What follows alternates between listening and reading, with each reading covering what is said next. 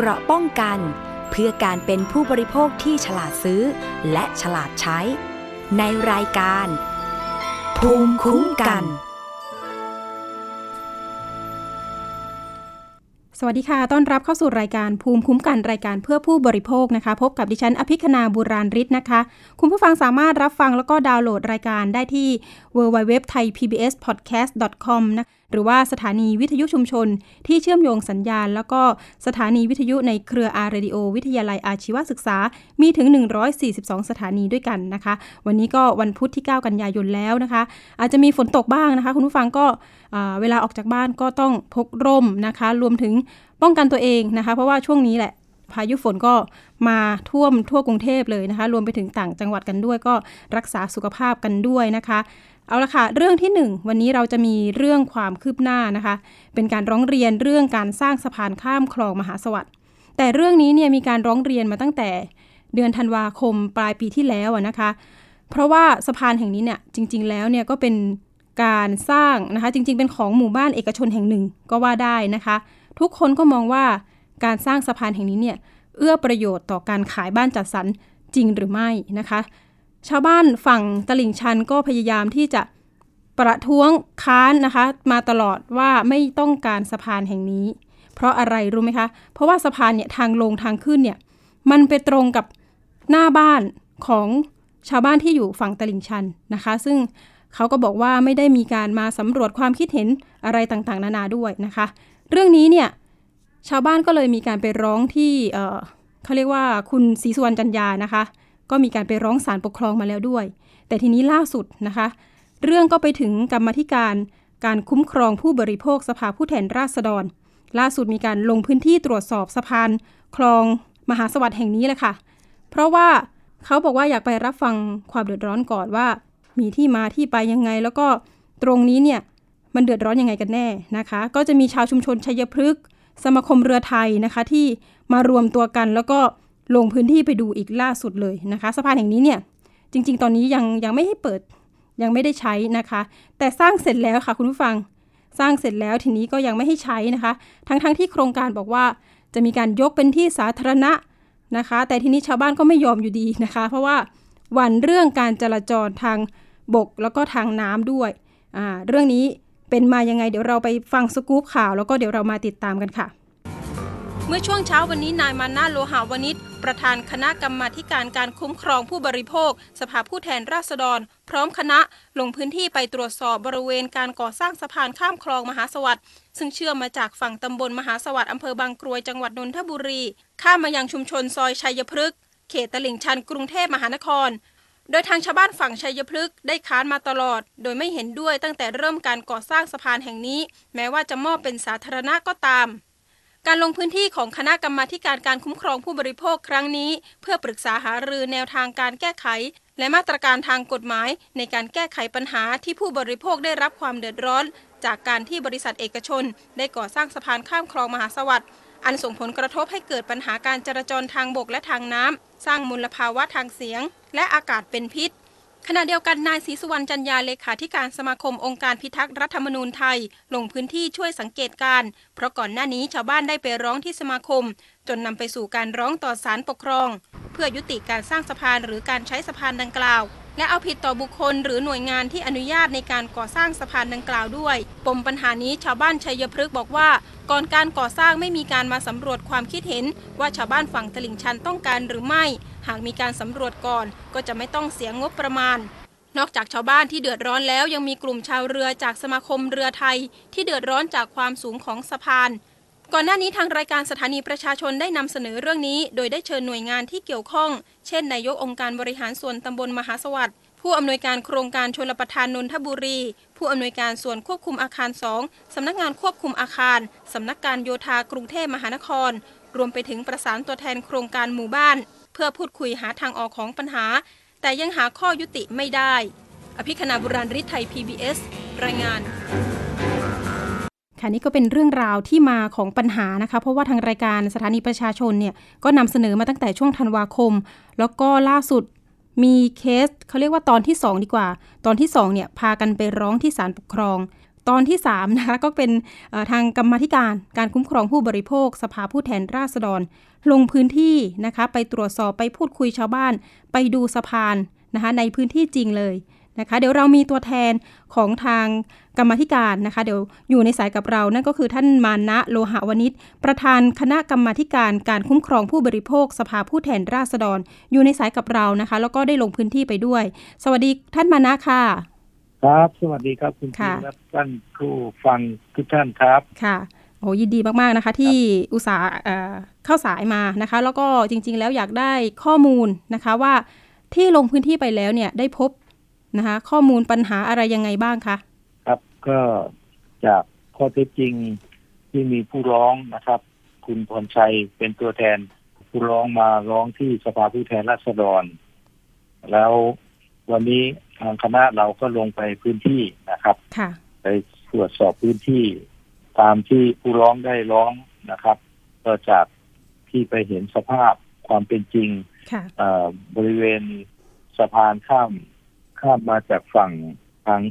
บางกรวยใช่ไหมคะบางกรวย มหาสวัสดิ์ครับใช่ครับใช่ครับ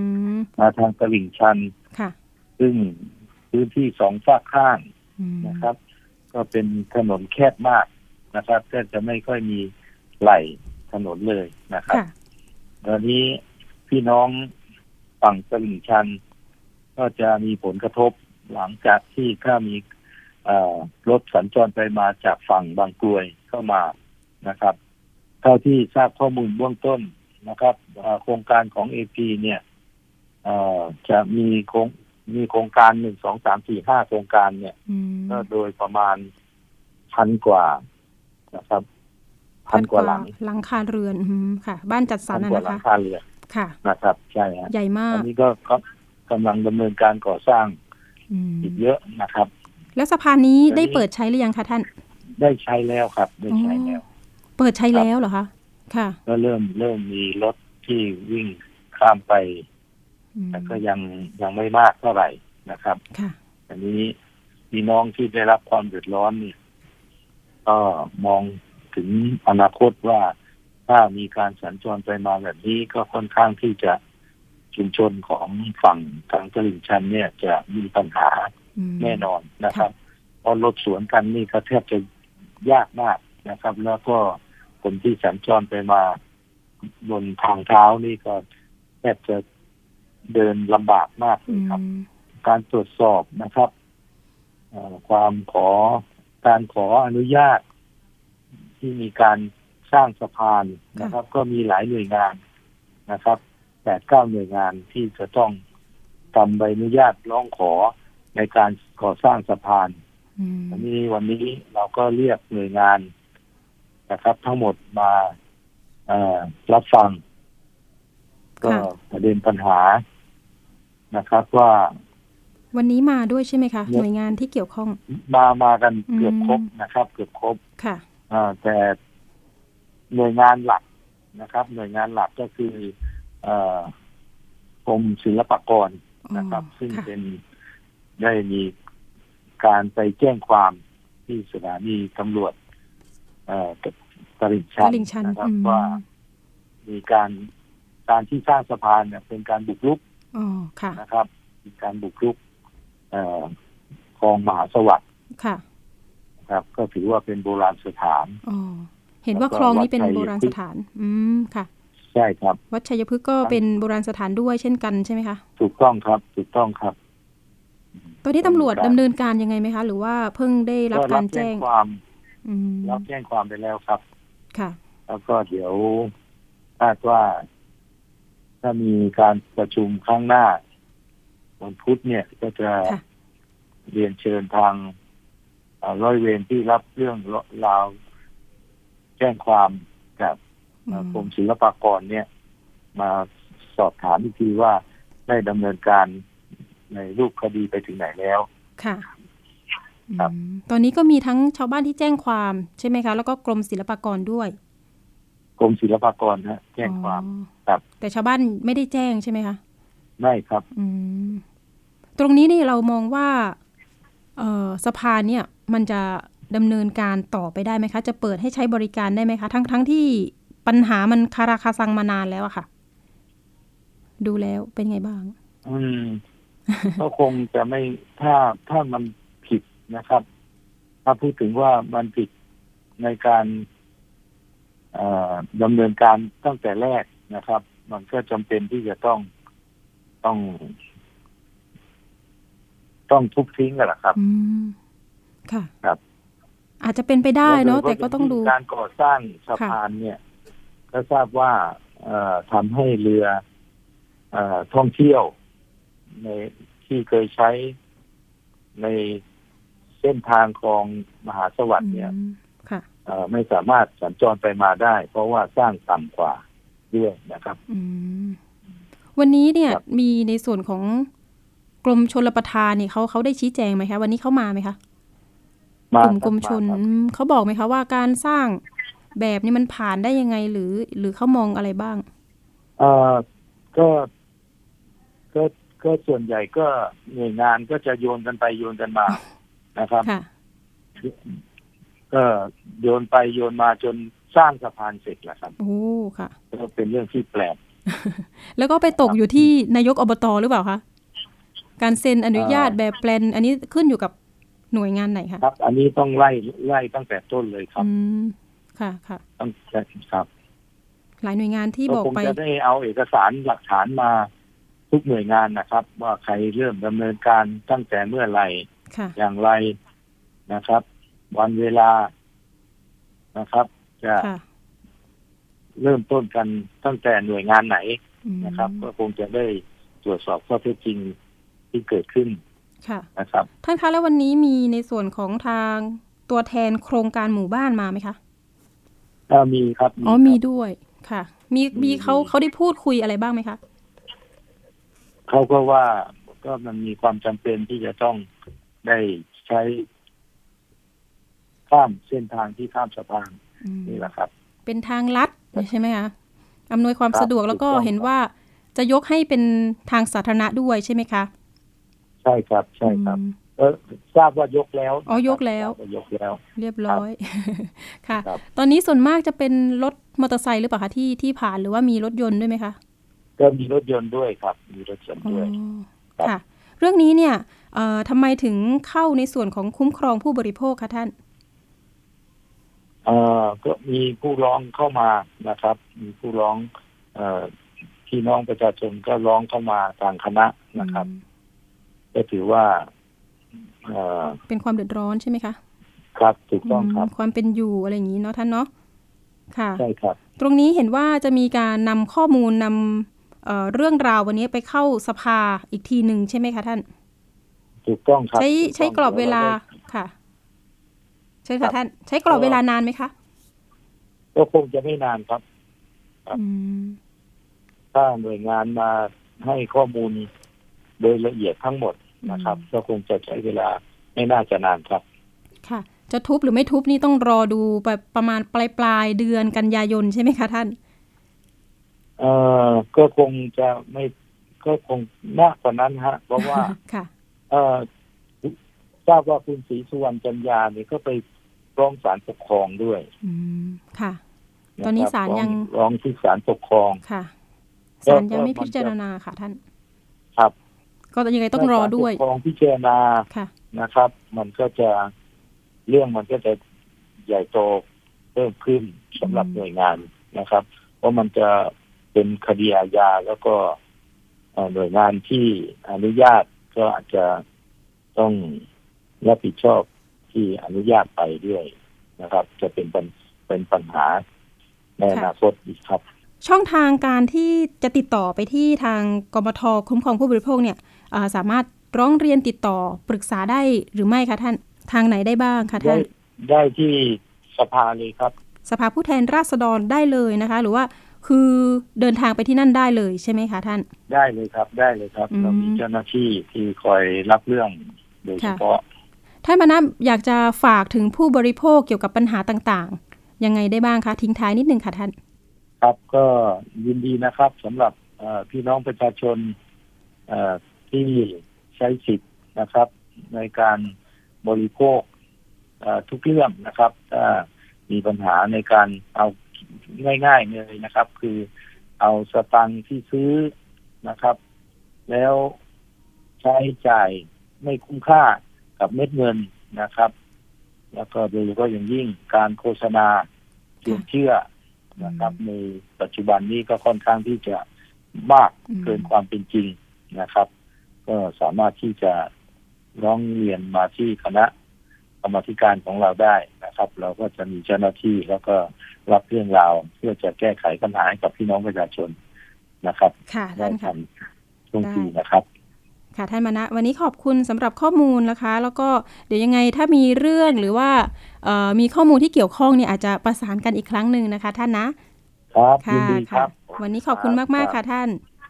ครับสวัสดีค่ะ ค่ะ คุณมณะโลหะวณิชนะคะ ประธานคณะกรรมาการการคุ้มครองผู้บริโภค สภาผู้แทนราษฎรนะคะ ประชาชนมีเรื่องเดือดร้อนส่งจดหมายไปได้ หรือว่าจะเดินทางไปที่สภาผู้แทนราษฎรก็ได้นะคะ ค่ะ เรื่องนี้นะคะปัญหาสะพานข้ามคลองมหาสวัสดิ์ก็จะเข้าสภาประชุมกันวันที่ 28 กันยายนที่จะถึงนี้นะคะ ถ้าเกิดไม่มีอะไรที่เปลี่ยนแปลงก็ตามวันเวลานี้เลยนะคะ เราก็จะได้มาฟัง ความคืบหน้ากันนะคะว่า ชาวบ้านที่เดือดร้อนจากการสร้างสะพานแห่งนี้เนี่ยจะยุติยังไงได้บ้างนะคะ สะพานก็ขนาดใหญ่เลยนะคะ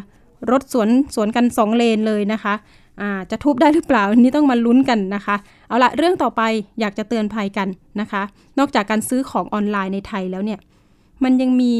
กลุ่มคนผิวสีนะคะ ก็หลอกลวงนะคะ สร้างเว็บไซต์ปลอมขึ้นมา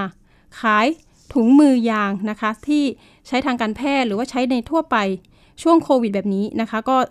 สั่งซื้อกันเยอะแยะมากมายนะคะ ผู้เสียหายเนี่ยเป็นชาวต่างประเทศนะคะ เสียหายเหมือนกัน แต่ทีนี้ในไทยนี่แหละค่ะ เป็นจุดที่เปิดบริษัทดังกล่าว แต่ก็มีคนผิวสีที่เป็นคนบงการนะคะ เรื่องนี้ทางเจ้าหน้าที่ตำรวจบกปคบก็มีการจับขบวนการนี้ได้นะคะ เพราะว่าผู้เสียหายที่โอนเงินไปทั้งหมดเนี่ย50กว่าล้านบาทนะคะ เดี๋ยวไปติดตามจากสกู๊ปข่าวกันค่ะ จายของการเพิ่มขึ้นของการซื้อขายออนไลน์นะครับ ก็จะมีกลุ่มมิจฉาชีพอาศัยตู้จังหวะอย่างนี้นะครับกระทำการหลอกลวงพี่น้องประชาชนไม่ว่าคนไทยหรือคนต่างชาติ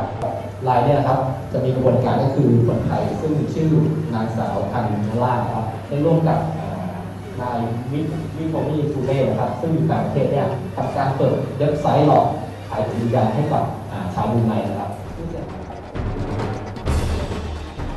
ตำรวจกองบังคับการปราบปรามการกระทำความผิดเกี่ยวกับการคุ้มครองผู้บริโภค หรือบกปคบจับกลุ่ม 8 ผู้ต้องหาขบวนการโกงข้ามชาติสูญเงินไปกว่า 62 ล้านบาท สืบเนื่องมาจากนายโอซามะบิสดะสัญชาติเยอรมัน ตกเป็นผู้เสียหาย ได้เข้าร้องทุกข์ต่อพนักงานสอบสวนกองกำกับการหนึ่งให้ทำการสืบสวนหากลุ่มผู้ต้องหา ซึ่งได้ร่วมกับบริษัทมิสวาเซ่โกลบอลจำกัด โดยมีนางสาวธันวรสวรสาร เป็นกรรมการผู้มีอำนาจ หลอกลวงผู้เสียหายให้ซื้อถุงมือยางลาเทกและถุงมือยางในไตรผ่านเว็บไซต์ www.granding.com ผู้เสียหายหลงเชื่อได้โอนเงินจากประเทศดูไบคิดเป็นเงินไทยกว่า 57 ล้านบาท โอนเข้าบัญชีธนาคารไทยพาณิชย์ เป็นบัญชีชื่อของบริษัท หลังจากโอนเงินแล้วปรากฏว่าผู้เสียหายไม่ได้รับถุงมือยางตามที่สั่งซื้อ และไม่สามารถติดต่อบริษัทดังกล่าวได้ จากการสืบสวนของเจ้าหน้าที่ จนทราบว่านายมีโพนี่ทูเร่อายุ 28 ปีสัญชาติไอเวอรี่โคสเป็นเพื่อนชายคนสนิทของนางสาวธันวรส พฤติการคือได้สั่งการให้นางสาวธันวรสเปิดบริษัท และเปิดบัญชีเงินฝากดังกล่าว เมื่อมีผู้เสียหายได้โอนเงินเข้าบัญชีแล้ว นายมีโพนี่ทูเร่จะสั่งให้นางสาวธันวรสไปเบิกถอนเงินสดจำนวน 57 กว่าล้านบาท แล้วนำไปมอบให้กับนายเฟอรินานอายักอักเบอร์ หรือดอน สัญชาติแคเมอรูนอายุ 34 ปี และอีกส่วนหนึ่งนำไปมอบให้กับนายร็อกกี้ หรือนายซูฮาดู ทราโอเรส สัญชาติโกตดิวัวร์ อายุ 35 ปี ซึ่งบุคคลทั้งสองเป็นเพื่อนกับนายมีโพนี่ทูเร่ จากนั้นนายฟอร์ดินานและนายร็อกกี้จะโอนเงินไปให้กับนายมีโพนี่ทูเร่ซึ่งอยู่ต่างประเทศผ่านระบบเวสเทิร์นยูเนียน โดยนายเฟอร์ดินานได้รับส่วนแบ่ง1ล้าน6แสนบาท นายร็อกกี้ได้รับส่วนแบ่งประมาณ 70,000 บาท และนางสาวธันวรส ได้รับส่วนแบ่งประมาณ4แสนบาท จากการกระทำดังกล่าวทางบกปคบ ได้ขอศาลอาญาอนุมัติหมายจับทั้ง 4 คน และตั้งข้อหาความผิดฐานร่วมกันฉ้อโกงประชาชนนำเข้าสู่ระบบคอมพิวเตอร์ ซึ่งข้อมูลคอมพิวเตอร์ที่บิดเบือน หรือปลอม ไม่ว่าทั้งหมดหรือบางส่วน หรือข้อมูลคอมพิวเตอร์อันเป็นเท็จ โดยประการที่น่าจะเกิดความเสียหายแก่ประชาชน อันมิใช่การกระทำความผิดฐานหมิ่นประมาทตามประมวลกฎหมายอาญา ร่วมกันฟอกเงินและสมคบกันฟอกเงิน กรณีที่นายมีโพนี่ทูเร่ ซึ่งหลบหนีอยู่ต่างประเทศ ทางบกปคบจะประสานองค์การตำรวจสากล เพื่อติดตามตัวต่อไป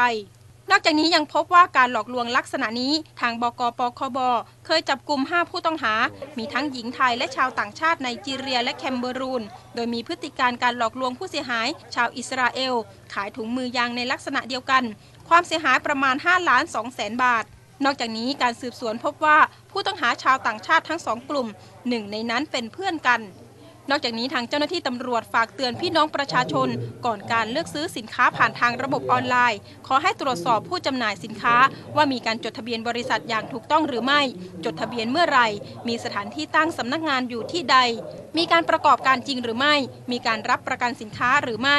ตรวจสอบตัวสินค้าว่าไม่โฆษณาเกินจริง มีออยมีมอก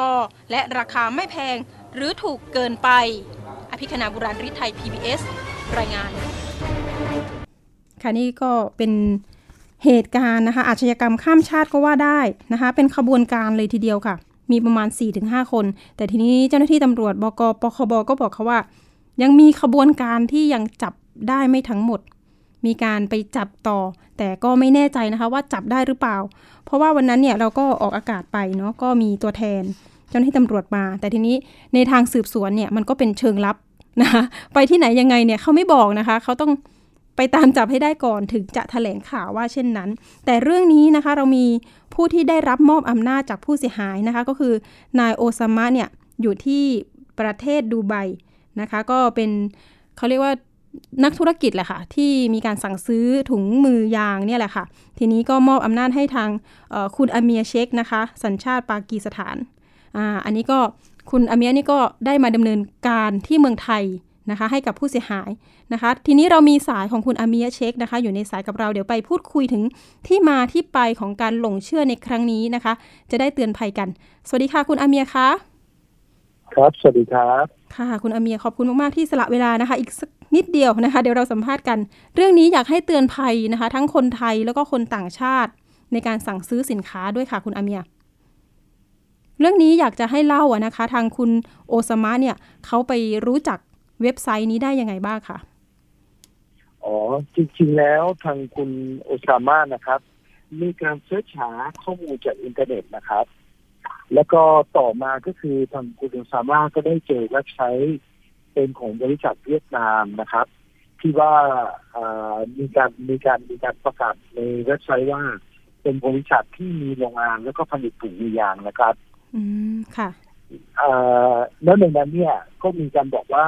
มีบริษัทที่เป็นจำหน่ายที่ทางโรงงานมีการตั้งขึ้นมานะครับซึ่งเป็นบริษัทที่ตั้งอยู่ในไทย อ๋อ ค่ะ ครับผม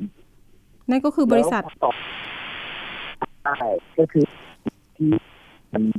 มีการหลอกลวงทางคนโอซาม่าไปนะครับอืมคุณโอซาม่าสั่งซื้อเนี่ยหรือว่ามันมันเยอะมากน้อยแค่ไหนคะเอ่อจริงๆแล้วแก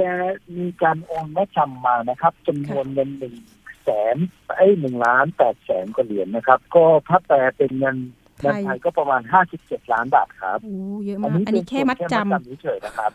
จริง ๆ แล้วใช่สั่งเท่าไหร่คะคุณอาเมียร้อยล้านได้ไหมเอ่อเป็นเงินประมาณสองร้อยกว่าล้านครับโอ้บาทโหคิดเป็นมูลค่านะครับ ค่ะ ครับผมโอ้แต่ก็ครับยังดีนะ ยังไม่หมดไปถึงสองสองร้อยล้านนะคะ แต่ก็ห้าสิบเจ็ดล้านนี่เยอะมากใช่ครับค่ะใช่ทางครับทางคุณโอซาม่านี่ก็คือแต่เง ค่ะ ค่ะต่อเลยค่ะ เชิญครับเชิญเชิญครับเชิญครับค่ะค่ะ คุณโอซาม่านี่ก็คือเขาซื้อไปเนี่ยคือไปจำหน่ายที่ประเทศดูไบใช่ไหมคะ ทั้งดูไบแล้วก็ทั้งสหรัฐอเมริกาด้วยครับอ๋อก็คือเป็นนักธุรกิจที่เอ่อทำในลักษณะอะอย่างนี้ซื้อของมาขายอย่างนี้ใช่ไหมคะจำหน่ายให้กับต่างประเทศด้วยกันใช่ครับใช่ค่ะครับแกเป็นบริษัทเทรดดิ้งครับอ๋อค่ะ หลังจาก หลังจากรู้ว่าเว็บไซต์บริษัทเนี้ยไม่มีอยู่จริงเนี่ยทางทางผู้เสียหายเขาดำเนินการยังไงบ้าง คืออ่าที่ถามว่าเขารู้ว่ามันไม่มีจริงจริงๆแล้วเว็บไซต์อะมันเป็นเว็บไซต์จริงนะครับอ๋อเว็บไซต์แต่จริงมันถูกสร้างขึ้นมาเพื่อจะดึงคนเข้ามานะครับอืมเพื่อเป็นการหลอกลวงคน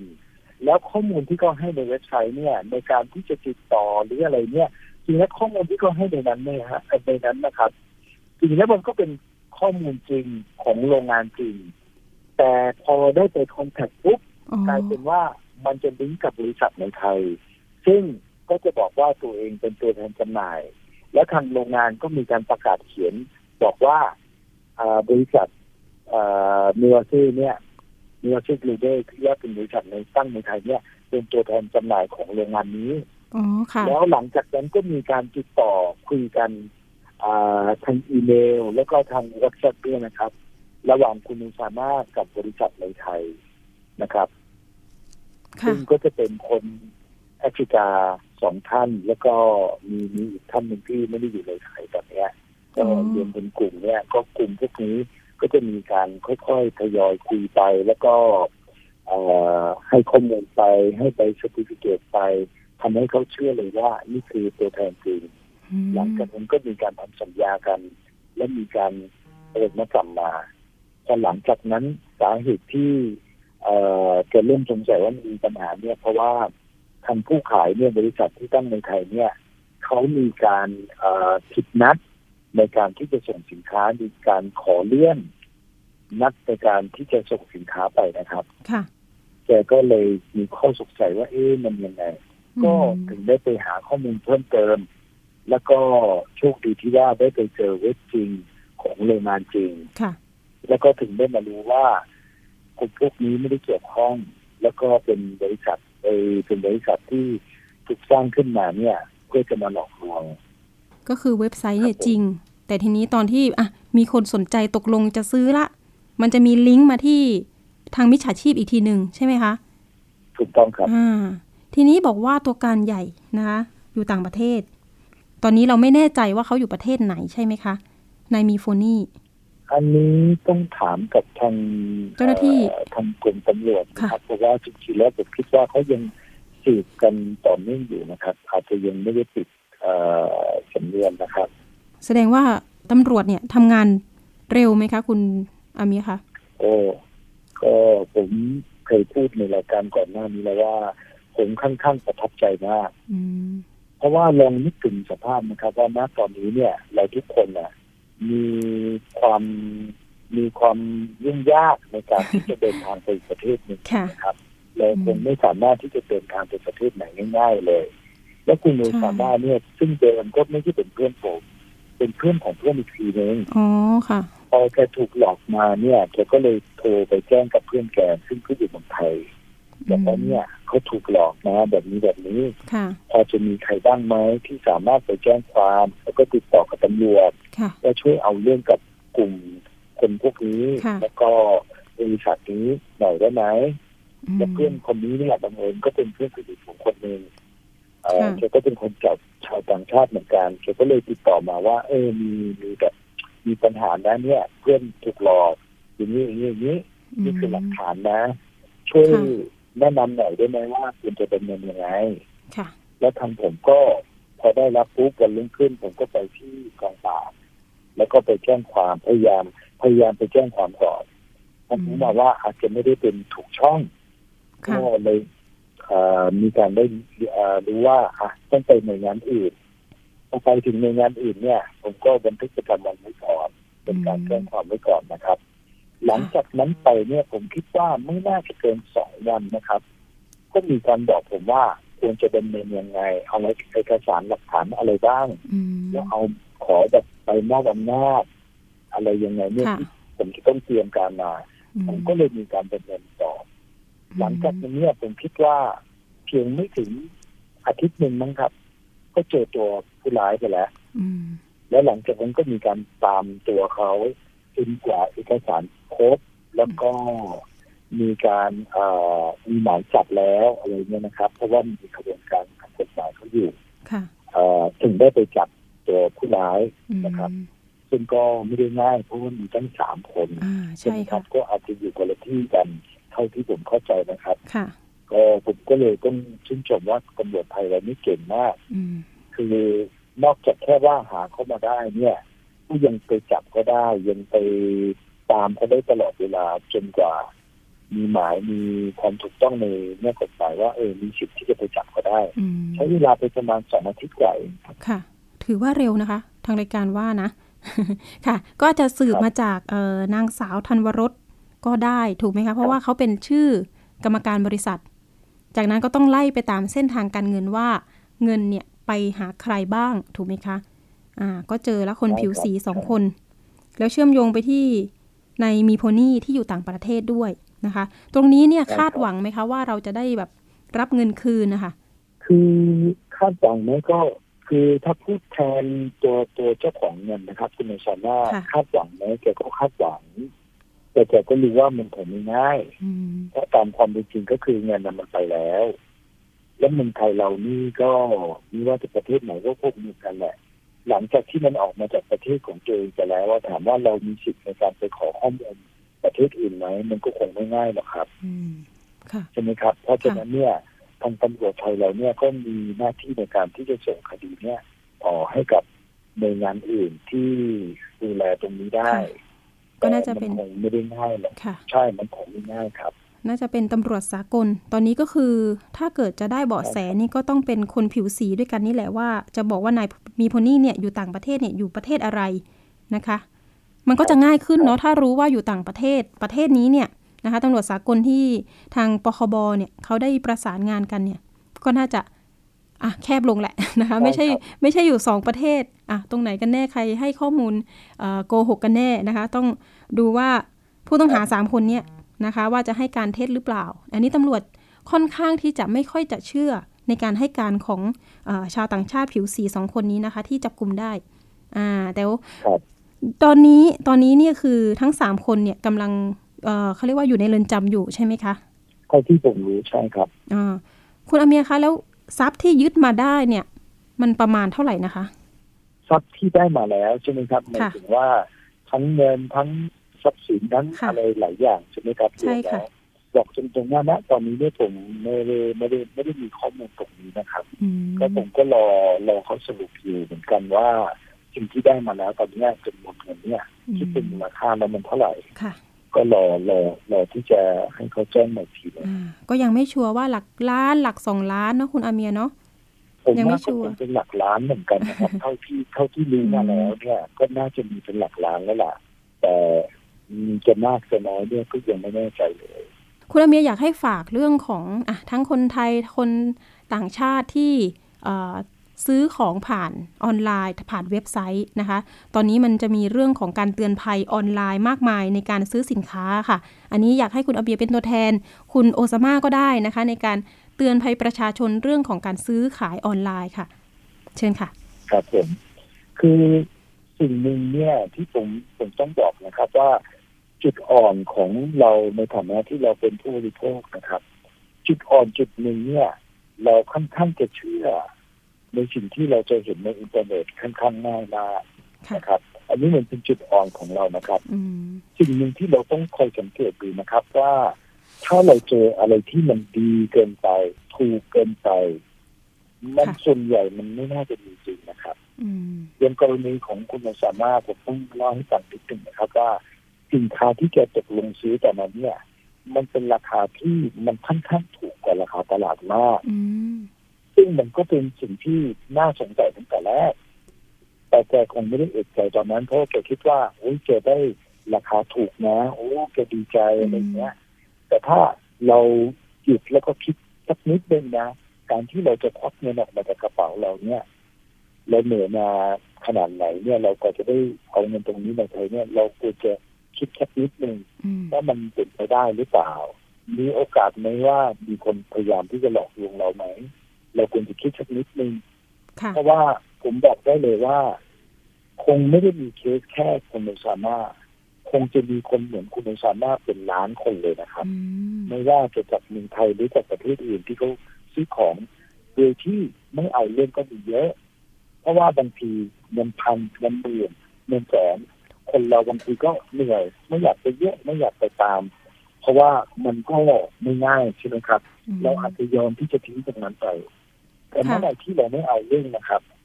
คนคนกลุ่มแบบนี้เนี่ย เขาก็จะเป็นทำต่อคนอื่นเพราะฉะนั้นสิ่งใช่ค่ะที่ผมรู้สึกว่าดีใจก็คือว่า อย่างน้อย เราก็ได้จับผู้ร้ายบางคนมาแล้วค่ะทำให้ผู้ร้ายคนแบบนี้เนี่ย มันน้อยลงและที่สำคัญ ทำให้ประเทศไทยเราเนี่ยจะได้ไม่ต้องเสียชื่อเสียงอืมใช่ค่ะ ครับผมค่ะ นี่ก็เป็นการเตือนภัยนะคะ อีกส่วนหนึ่งจากคุณอาเมียเช็คนะคะ วันนี้ก็ขอบคุณมาก ๆ ที่มาบอกกล่าว แล้วก็เตือนภัยคุณผู้ฟังกันนะคะเอ่ออย่างไรก็ตามนะคะ ทางทีมงานก็ส่งกำลังใจไปให้ทางคุณโอซาม่าด้วยนะคะ คุณอาเมียเช็ค ครับผมค่ะขอบคุณค่ะก็มากครับขอบคุณมากครับ เดี๋ยวยังไงคดีนี้อาจจะต้องประสานกับทางเจ้าหน้าที่ตำรวจตามอีกต่อเพิ่มเติมนะคะ เอาละค่ะ วันนี้ครับขอบคุณสำหรับข้อมูลมาก ๆ ค่ะ คุณอาเมเชคสวัสดีค่ะไรับขอบคุณมากครับ สวัสดีครัสบวัสดีค่ะ ค่ะนี่ก็เป็นการเตือนภัยนะคะ สังเกตได้เลยถ้าสินค้าราคาถูกเนี่ยฉุกคิดไว้ก่อนเลยค่ะนะคะ เงินในกระเป๋าเราเนี่ยต้องระมัดระวังให้มาก โดยเฉพาะหลัก 10 10 ล้านนะคะ โอ้โห อันนี้ตั้ง 57 ล้านนะคะ แล้วรวมอีกคดีหนึ่งก่อนหน้านี้ ก็เสียหาย 5 ล้านหลอกคล้ายๆ กันเลยนะคะ คนผิวสีเหมือนกันนะคะ โดยที่ดิฉันเชื่อว่าเขาต้องบงการผู้หญิงไทยอะให้มาเปิดบริษัทบ้างแหละนะคะทำทุกๆอย่างนะคะ จดทะเบียนบริษัทเรียบร้อย แต่ทีนี้คนผิวสีเหล่านี้เนี่ย ก็จริงๆแล้วเป็นมหากราบนะ อยู่เมืองไทยเยอะแยะมากมาย มีคดีตั้งแต่โรแมนต์แกม ในการที่เขาเรียกว่าหลอกหลอกให้รักนะคะ อ้างว่าจะส่งของมาให้บ้างนะคะ ทรัพย์สินเงินทองส่งมาจากต่างประเทศ แล้วก็อ้างว่าตัวเองเนี่ยเป็นทหารอเมริกัน จะมาเกษียณแล้วอยากมาใช้ชีวิตที่เมืองไทยนะคะ มีผู้หญิงไทยเนี่ยหลงเชื่อเนี่ยปีนี้ผ่านมาเนี่ยน่าจะมีสักสองสามคนได้แล้วนะคะ ข้อมูลนี้นะคะเราก็ส่งไปให้ทางเจ้าหน้าที่ตำรวจเรียบร้อยแล้วนะคะ อยู่ที่ทางเจ้าหน้าที่จะสืบสวนมากน้อยแค่ไหน หรือว่าจะจับตัวคนคนนี้ได้หรือเปล่า นะคะระมัดระวังให้ดีค่ะ คนที่ใช้ภาพผู้ชายหล่อๆต่างชาติเนี่ยนะคะ มาจีบเราเนี่ยนะคะก็ต้องระมัดระวังให้มากๆ เพราะว่ากลุ่มนี้เนี่ยถือว่าเป็นมิจฉาชีพที่อยู่เมืองไทย อาศัยอยู่ในเมืองไทยแล้วก็ใช้ผู้หญิงไทยนี่แหละ เปิดบัญชีบริเอ่อเปิดบัญชีธนาคารนะคะอ่าแล้วก็หลอกให้โอนเงินค่าธรรมเนียมอืมหลายเลย มีทั้งผู้หญิงไทยที่เป็นผู้เสียหายที่อยุธยา จริง ๆ แล้วเขาเป็น คุณแม่แล้วนะคะ แต่ก็คือเป็นเป็นแม่ไม้อะแล้วก็มีหนุ่มมาจีบนะคะ ก็หลงเชื่อยังไงก็ไม่ทราบนะคะ ก็อ้างแหละค่ะว่าเป็นนักธุรกิจต่างชาตินะคะ ตรงนี้อยากจะเตือนภัยกันให้มาก ๆนะคะ นอกจากนี้นะมีเรื่องเตือนภัยก็อยากจะบอกกันอีกเรื่องหนึ่งเรื่องของแม่ค้าออนไลน์อายุน้อย อายุ 18 ปี อันนี้เตือนกันเลยว่าเขาหลอกขายเขาเรียกว่าศิลปอของที่ระลึกของศิลปินเกาหลี อันนี้เนี่ยก่อนหน้านี้เราเคยพูดคุยไปแล้วเนาะมีผู้เสียหายทั่วประเทศประมาณ 6 ถึง 800 คนก็ว่าได้ แต่ทีนี้เนี่ยหลังจากมีกลุ่มหนึ่งที่ไปแจ้งความที่ปคบเช่นเดิมนะคะออกองปราบปราม การกระทำความผิดเกี่ยวกับการคุ้มครองผู้บริโภค มีการเรียกทางคู่กรณีมาเคลียร์กันนะคะ ก็คือมีการชดใช้เงินไปประมาณ 11 คนเองนะคะ คนละพันกว่าบาทนะคะอ่าอันนี้ก็แค่ 11 คนนะ แต่ที่เหลือเนี่ยอีกจำนวนมาก บางคนก็แจ้งความไว้ที่ตามท้องที่นะคะ ต่างจังหวัดมีเยอะแยะมากมายเขาเรียกว่า ติ่งเกาหลีหรือเปล่าอะไรอย่างนี้นะคะ อันนี้ก็ฝากเตือนกันไปว่า อาจจะไม่มีอยู่จริงนะคะ ของที่ระลึกที่กล่าวว่าเนี่ยนะคะ ส่วนแม่ค้าอายุน้อยตอนนี้เนี่ยเราก็ถามเจ้าหน้าที่ตำรวจนะว่า เหตุใดทำไมเขาถึงมาทำแบบนี้ เจ้าหน้าที่ตำรวจเนี่ยเขาได้สอบปากคำทางแม่ค้าออนไลน์ด้วย ปรากฏว่าตอนนี้เขารู้สึกว่าเขาเรียกว่าไม่สบายอะ่ะเป็นเป็นเป็นป่วยว่าอย่างนั้นนะคะ เครียดจากการที่ขายสินค้านี่แหละค่ะ ก็คือแรกๆเนี่ยได้สินค้านะคะ แต่หลังๆเนี่ยหมุนเงินไม่ทันค่ะ ก็เลยไม่ได้ส่งสินค้าให้กับลูกค้า แต่นางก็โพสต์เรื่อยๆ ว่ามีทั้งแท่งไฟนะคะอัลบั้มเกาหลี ศิลปินมากมายอ่า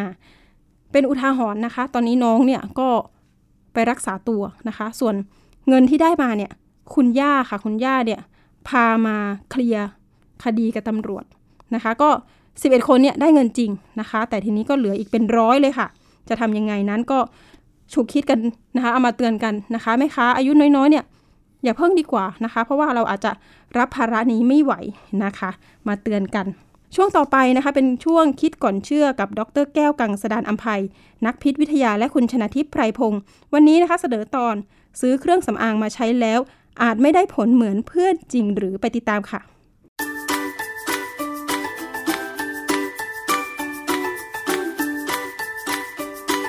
ช่วงคิดก่อนเชื่อ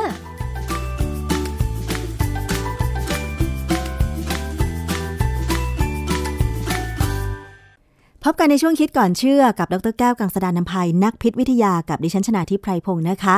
นำเรื่องราวต่างๆ ที่มีข้อมูลงานวิจัยมาพูดคุยกัน เพื่อจะได้รู้ข้อมูลข้อเท็จจริงนะคะว่า แต่ละผลิตภัณฑ์หรือว่าแต่ละบริการนั้นเป็นอย่างไรกันแน่ค่ะ วันนี้เรื่องของเครื่องสำอางนะคะ ซึ่งก็คิดว่าน่าจะเป็นข้อมูลที่คุณผู้หญิงต้องฟังไว้ เพราะว่าซื้อเครื่องสำอางอยู่บ่อยๆ นั่นเองนะคะ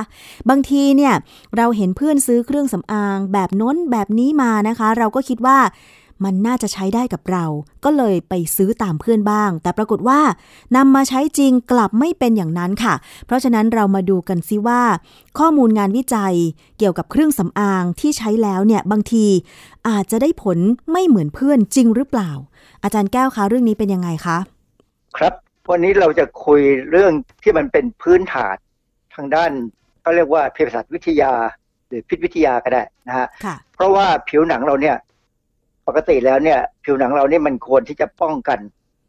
อะไรอะไรก็ตามที่เป็นพิษไม่ให้เข้าสู่ร่างกายเราค่ะนะฮะปกติต้องเป็นอย่างนั้นเคยสังเกตไหมว่าเวลาเราลงไปในในสระว่ายน้ำหรือในคูคลองอะไรก็ตามเนี่ย ตัวเราไม่ได้บวมไม่ได้พองขึ้นเพราะน้ำเข้าไปในร่างกายเราค่ะ ผิวหนังเราจะป้องกันน้ำได้เหตุผลก็คือว่าผิวหนังเราเนี่ยมันมีสองชั้น ชั้นหนึ่งเป็นหนังกำพร้า ชั้นล่างลงไปจะเป็นหนังแท้ หนัง กำพร้าเนี่ยส่วนใหญ่จะเป็นเซลล์ที่ไม่มีชีวิตแล้ว จะตายแล้วค่ะมันมีลักษณะคล้ายๆเป็นอิฐบล็อกที่ก่อเอาไว้อะนะเป็นชั้นค่ะๆนะฮะ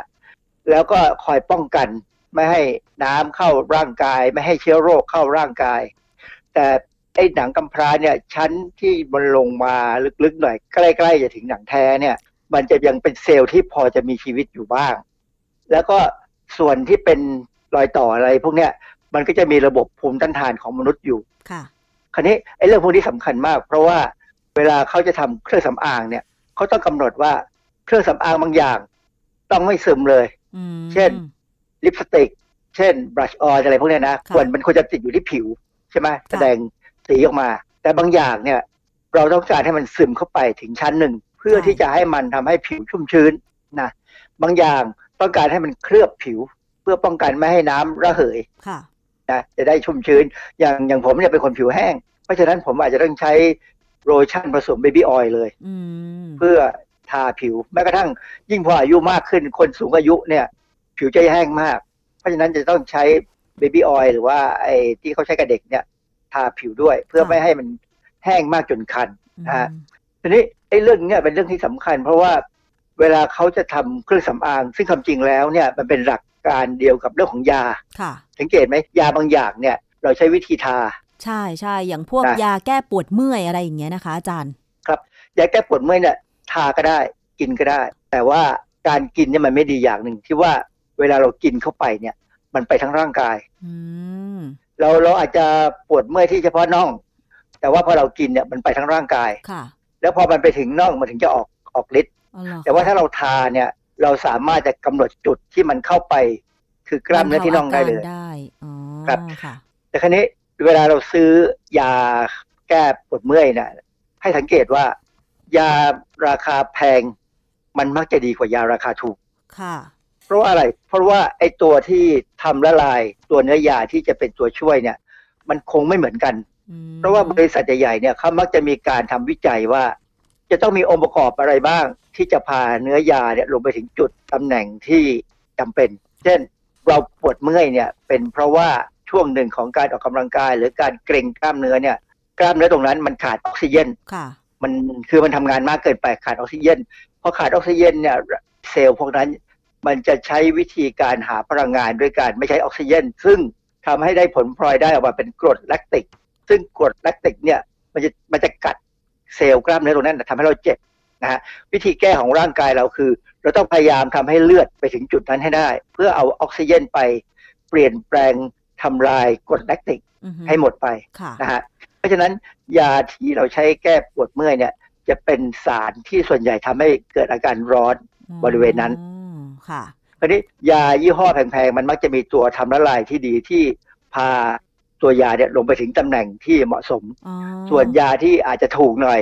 อาจจะพาลงไปช้ากว่าอะไรอย่างเงี้ยนะค่ะซึ่งอันเนี้ยเป็นเรื่องสำคัญค่ะที่ว่ายาแพงหรือไม่แพง ทั้งทั้งที่เนื้อยาเนี่ยตัวยาเนี่ยตัวเดียวกันอืมนะค่ะฮะแต่การทำละลายการพาลงไปต่างกันค่ะก็เหมือนกับเครื่องสำอางเหมือนกันค่ะ อาจารย์เพราะฉะนั้นหมายความว่านอกจาก ผิวหนังของมนุษย์ เซลล์ผิวหนังของมนุษย์แล้วเนี่ยสิ่งที่จะได้ผลดีเมื่อทาเครื่องสำอางลงบนผิวก็คือ ตัวเครื่องสำอางเองถูกหรือเปล่าคะเอ่อองค์ประกอบของเครื่องสำอางเองค่ะ เป็นตัวกำหนดนะฮะผมจะยกตัวอย่างให้ง่ายๆเคยได้ยินใช่ไหมว่าบางครั้งเนี่ยเวลาเราใช้เครื่องสำอางเนี่ยเขาจะบอกเลยว่าให้ลองใช้ดูและสังเกตซิว่าเราแพ้ไหมผิวเราแพ้ไหมอ๋อใช่ใช่ค่ะ เหตุผลที่ว่า เราแพ้หรือไม่แพ้เนี่ย ผมก็นั่งนึกอยู่ตั้งนานเอ๊ะทำไมบางคนแพ้บางคนไม่แพ้อ๋อมันเป็นอย่างนี้ คือว่าไอ้ตัวตัวพาเนี่ยพาสารที่ต้องการลงไปในผิวเราเนี่ย มันไม่เหมือนกันของแต่ละบริษัทอ๋อค่ะเขาทำวิจัยต่างกัน และอันนี้เป็นความลับ อันนี้เป็นความลับเลยนะ คือบางอย่างเนี่ย เครื่องสำอางอย่างเช่นแชมพูก็ได้ค่ะนะเราใช้บางคนเนี่ยใช้แล้วไม่มีปัญหาอือฮึแต่บางคนใช้แล้วแพ้เลย ใช่อย่างบางยี่ห้อเนี่ยดิฉันใช้แล้วคันผมร่วงเลยอาจารย์ เพราะว่าไอ้ ตัวระบบที่มันทำให้แชมพูตัวสารสำคัญที่ช่วยขจัดความสกปรกเนี่ยมันจะมีตัวอื่นเนี่ยมันทำให้สารบางอย่างซึมไปถึงจุดที่มีระบบภูมิต้านทานของเราได้อืมพอระบบภูมิต้านทานเราจับได้ว่ามีอะไรบางอย่างเข้าหลุดเข้ามา ซึ่งเป็นของแปลกปลอมคราวนี้มันก็เกิดอาการแพ้ขึ้นมาได้ค่ะ อาจารย์แล้วทำไมมันถึงบางคนแพ้บางคนไม่แพ้ เพราะว่าอะอัผินวนี้หนังเขาต่างกันหรือว่ายังไงคะอาจารย์ ผิวหนังเขาต่างกัน คือคนเราเนี่ยนะผิวหนังเนี่ยมันต่างกันด้วยพันธุกรรมค่ะจะเห็นเลยว่าคนต่างชาติกันคนคนผิวดำแอฟริกา คนผิวขาวอเมริกันยุโรป คนเอเชียเนี่ย ความหนาชั้นของชั้นผิวหนังเนี่ย ไม่เท่ากันอ้าวเหรอคะนะไม่เท่ากันหรอกครับ แล้วก็สีผิวก็มีเม็ดสีก็ต่างกันแล้วนะฮะอ่าฮะแล้วก็ยังมีขนที่ต่างกันอีก ค่ะ ชาติไหนจ้ะหรือว่าประเภทไหนที่มีผิวหนังหนาหรือบาง คอเคซอย มองโกลอย นิกรอยอาจารย์ ผมยังไม่เคยหาข้อมูลตรงนี้เท่าไหร่นะ คือแต่ละชาติเนี่ยอาจจะมีคนที่สมมติคนผิวดำเนี่ยนะค่ะอาจจะมีผิวที่ต่างกัน เพราะว่าการทำงานไม่เหมือนกันมค่ะคนออกแดดมากผิวเขาจะค่อนข้างจะหยาบ เพราะว่าเขาอาจจะต้องทนกับความร้อนทนกับแสงแดดอะไรเงี้ยนะ ส่วนคนที่คนคนผิวดำอเมริกันนิโกรเนี่ยนะ ถ้าไม่ค่อยออกแดดนะ ผิวเขาจะจางลงนะ จางลงเหรอคะจางลงฮะยิ่งถ้าอยู่ในคนคนแอฟริกาเนี่ย ย้ายไปอยู่อเมริกาเนี่ยค่ะพอรุ่นที่สามที่สี่เนี่ยผิวผิวจางลงอืมในขณะที่คนที่อยู่แอฟริกายังอยู่แบบนั้นเหมือนเดิมเนี่ย ผิวเขาจะเข้มมากนะอันนี้มันเป็นการที่ปรับร่างร่างกายเนี่ยมันปรับตัวตามสีผิวอ๋อนะค่ะอันนี้อยากจะให้สังเกตตัวเราเองด้วยด้วยซ้ำว่า เวลาเราพูดถึงเอ่อผิวหนังของร่างของเราเองเนี่ยนะ จะพบว่าผิวหนังแค่ของเราเองเนี่ย แต่ละอวัยวะมันจะต่างกันอ๋อเช่น ผิวหนังที่บริเวณฝ่ามือค่ะอุ้งมือเราเนี่ยไม่เหมือนกันอุ้งเท้าก็ไม่เหมือนกันอุ้งเท้ากับอุ้งมือเนี่ยจะไม่มีขนนะแต่ว่าจะมีชั้นหนังหนังกำพร้าที่หนาอือฮึนะหนังแท้บ้างแล้วไม่มีขนส่วนถ้าเป็นบริเวณอย่างอวัยวะเพศ หรืออย่างบริเวณรักแร้เนี่ย มันจะมีขนค่ะและขนจะเป็นขนเส้นใหญ่ที่หนา ใช่ ไม่เหมือนขนที่อยู่ตามตัวเราค่ะข นคิ้วก็ต่างจากขนบนผิว ค่ะ ก็ต่างจากผอันมนี้เออ อันนี้ซึ่งมันมันเป็นตัวบอกว่า ยีนที่ควบคุมการสร้างขน แต่ละเนี่ยส่วนนะใช่ไหมคะ มันมีหลายยีนอ๋อแล้วมันทำงานเฉพาะอวัยวะนะค่ะเช่นคิ้วเนี่ย บริเวณคิ้วการทำงานของยีนจะสร้างขนคิ้วออกมาค่ะนะฮะหรือผมก็ตาม ผมเนี่ย เวลาเราสร้างผมออกมาเนี่ย มันอยู่ภายใต้อิทธิพลของฮอร์โมนด้วย ยังไงคะฮอร์โมนเพศฮอร์โมนเพศมีส่วนกำหนดไหมอาจารย์ มีส่วนมากเลย เมื่อเด็กๆ ผมยังอายุสักเจ็ดแปดขวบเนี่ย ผมเป็นคนมีผมบาง เส้นบางแล้วก็ตรงค่ะแต่พอผมเข้าวัยรุ่นสิบสามสิบสี่เนี่ย ผมกลายเป็นผมหยักศกและหนาอืมค่ะนะแล้วพอตอนนี้ฮอร์โมนเพศมันต่ำลงไปแล้ว ผมก็กลับมาบาง แล้วก็เส้นตรงเหมือนเดิมอืมนะอันเนี้ยเป็นเรื่องที่ มันเป็นทำบอกให้บอกว่า ผิวหนังเราเนี่ยมันต่างกัน แล้วมันเป็นไปตามวัยด้วยนะค่ะเพราะฉะนั้นการใช้เครื่องสำอางเนี่ยบางครั้ง มันถึงสองคนซื้อมายี่ห้อเดียวกันใช้แล้วได้ผลไม่เท่ากัน หรือไม่เหมือนกัน อืมค่ะ บางทีครอบครัวเดียวกัน สามีภรรยาก็ใช้ผลิตภัณฑ์เดียวกันไม่ได้นะคะ อาจารย์ ต้องแยกกันใช้เลยบางครั้งเพราะมันแพ้ได้ไง ซึ่งความจริงเรื่องเนี้ยมันประยุกต์ไปถึงเรื่องยาด้วยซ้ำอย่างที่บอกแล้วนะว่ายายาอะไรได้ยากเนี่ย เขาก็พยายามทำให้มันลงไปถึงตำแหน่งที่เหมาะสมค่ะไม่เกินไม่มากไปไม่น้อยไป เพราะว่าถ้ามันมากไปหรือน้อยไป มันจะส่งผลเสียค่ะนะฮะดังนั้นการใช้ยาการใช้เครื่องสำอางเนี่ยก็ถึงแนะนำว่าเมื่อใช้จะต้องสังเกตตัวเองว่าเราเกิดอาการแพ้ไหมหรือเกิดอาการอะไรผิดปกติไหมซึ่งอันเนี้ยสำคัญมาก คือมนุษย์เนี่ยต้องสังเกตหัดสังเกตตัวเองว่า เวลาเราเจออะไรก็ตามเนี่ยนะเรา เปลี่ยนแปลงไปในทางที่ดีหรือไม่ดี ถ้าไม่ดีต้องจำเช่นยาเนี่ยหมอจะถามเลยว่าแพ้ยาอะไรไหม เวลาเขาจะจ่ายยาเนี่ยเขาจะเลือกยาที่เราไม่แพ้ ค่ะ อาจารย์เพราะฉะนั้นผู้บริโภคอย่างเราเวลาจะเลือกซื้อเครื่องสำอาง หรือว่าผลิตภัณฑ์ใด ๆ ก็ตามที่นำมาใช้กับร่างกายเนี่ยต้องมีข้อพิจารณาอะไรบ้างที่เป็นหลักสำคัญเลย เพื่อว่าผลิตภัณฑ์ที่ซื้อมานั้นเนี่ยจะได้ผลและไม่ส่งผลให้เกิดการแพ้ค่ะ ต้องรู้จุดประสงค์ของการใช้เครื่องสำอาง นะว่าเราจะใช้เพื่อทำอะไร เช่นบางคนเนี่ยบางคนเนี่ยเขาเขาตาเล็กใช่ไหมค่ะเขาก็ต้องทาต้องเฉียนตาอือฮึไม่ต้องทาหนังตาค่ะ เพื่อให้มันดูตาใหญ่ แต่ถ้าคนตาใหญ่แล้วก็ไม่จำเป็นต้องทำก็ไปทำอย่างอื่นแทนอะไรอย่างเงี้ยนะเพื่อให้มันกลมกล่อมให้มันดูแล้ว ดูดีอะนะค่ะแต่ว่าเรื่องแบบนี้เป็นเรื่องของผู้หญิงซะส่วนใหญ่ แต่ผู้ชายก็บางทีก็ไม่ ไม่ไม่ได้ละเลยนะ ผู้ชายญี่ปุ่นเนี่ยใช้เครื่องสำอางเท่ากับผู้หญิงนะ ใช่ใช่ผู้ชายญี่ปุ่นบางคนเขียนคิ้วด้วยนะอาจารย์ กันคิ้วเขียนคิ้วเหมือนผู้หญิงเลย ซึ่งอันนี้ผมทำไม่ได้นะผมผมมีความรู้สึกว่าผมผมไม่ไม่ใช่มีแนความรู้วสึกอใช่ย่างไหมนั้นคะอาจารย์ เออ ผมไม่ต้องการตรงนั้นนะ ผมต้องการความง่าย เพราะว่าตัดผมเราก็ตัดผมสั้นสบายๆอาบน้ำแล้วก็สระหัวได้สบายแต่ว่าผู้หญิงเนี่ยสระผมทีเรื่องใหญ่ใช่ไหมใช่ เพราะฉะนั้นเรื่องการใช้เครื่องสำอางการใช้แชมพูการใช้ครีมนวดเนี่ย ใช้แล้วต้องถามตัวเองว่าใช้แล้วมันดีขึ้นไหมอือฮึสำหรับเรา จริง ๆ แล้วเนี่ยเครื่องสำอางเนี่ย มันมีผลต่อจิตใจของผู้ใช้ค่ะ ถ้าใช้แล้วไม่ดีแพ้ขึ้นมา ผิวหน้าเห่อะอะไรอย่างนี้ก็ขาดความมั่นใจนะคะก็ต้องรีบเปลี่ยนนะต้องรีบเปลี่ยนรอไม่ได้เลยเพราะว่าถ้ามันเป็นมากเนี่ยต้องไปหาแพทย์โรคผิวหนังเนี่ยซึ่งแพทย์โรคผิวหนังเนี่ย ค่าใช้จ่ายค่อนข้างแพงนะค่ะ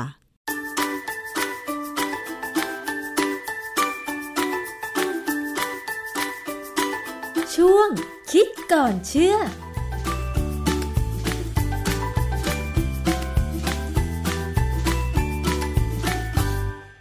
นนี้ก็ข้อมูลข่าวสารนะคะนำมาฝากคุณผู้ฟังก็แน่นเอียดนะคะไม่ว่าจะเป็นเรื่องเตือนภัยต่างๆ แล้วก็รวมไปถึงเรื่องราวของผู้บริโภคหลากหลายเลยทีเดียว แล้วก็สัปดาห์หน้านะคะมาพบกันใหม่สำหรับวันนี้เวลาหมดแล้วนะคะ อภิคณาบุราริศลาไปก่อน สวัสดีค่ะ